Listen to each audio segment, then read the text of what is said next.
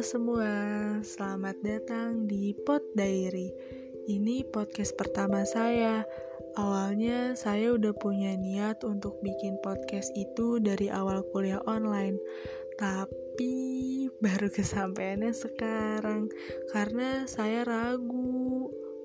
Kadang suka muncul di otak itu pemikiran apa ada ya yang mau ngedengerin podcast saya? Apa podcast ini cocok buat saya?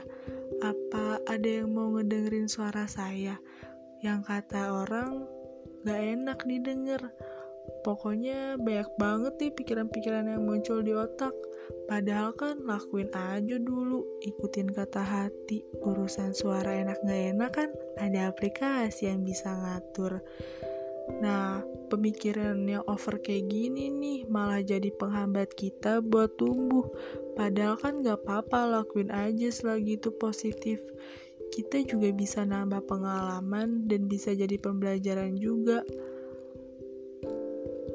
Ngomongin soal pemikiran, kalian pernah gak sih ngerasain mau tidur tapi isi kepala bawel banget. Banyak banget yang kita pikirin Contohnya tuh kadang kita suka mikirin rencana hari esok. Kadang kita suka mikirin doi ke mana ya, kok gak ngabarin.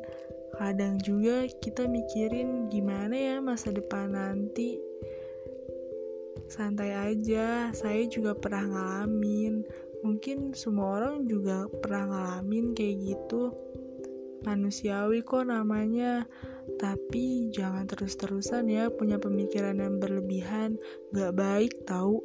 Apalagi kalau karena hati, kalian pasti tahu lah gimana rasanya. Pemikiran over untuk diri sendiri yang mulai muncul ekspektasi dan imajinasi yang bikin kecewa kalau nggak sesuai. Nah, kadang salah satu jalan saya buat menghindar dari overthinking itu ya positive thinking. Kita lawan pemikiran negatif dengan pemikiran positif. Enjoy aja hidup, walaupun yang namanya masalah bakal datang terus. Jangan larut dalam kesedihan juga, setiap orang punya keistimewaannya masing-masing pemikiran positif itu pasti akan memberikan energi positif juga buat diri sendiri, bahkan buat orang lain yang di sekitar kita juga. Jadi, kapan lagi kita mau positif thinking kalau nggak dari sekarang?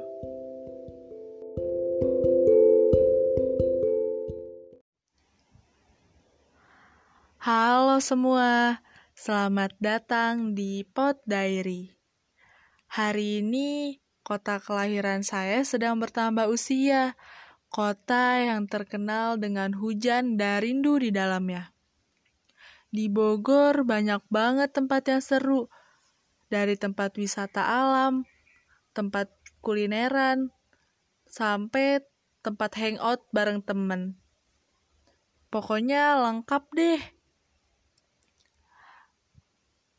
Setiap sudut di Bogor punya kenangan yang khas kalau diingat. Kalian pernah gak sih kalau jalan-jalan di Bogor pasti suka ada memori yang muncul di otak saat ngelewatin tempat itu. Seakan bayangan kita sedang hidup di sana. Saya jadi ingat, dulu hari libur saya pasti pergi entah itu ke tempat wisata alam atau kulineran bareng dia. Yang paling serunya waktu itu saya maksa dia buat nemenin beli cimol di Sempur. Padahal saya tahu dia lagi capek karena habis latihan untuk tesnya. Akhirnya kita berangkat deh dari rumah saya yang jauh banget dari Sempur. Karena saya pengen banget beli cimol itu.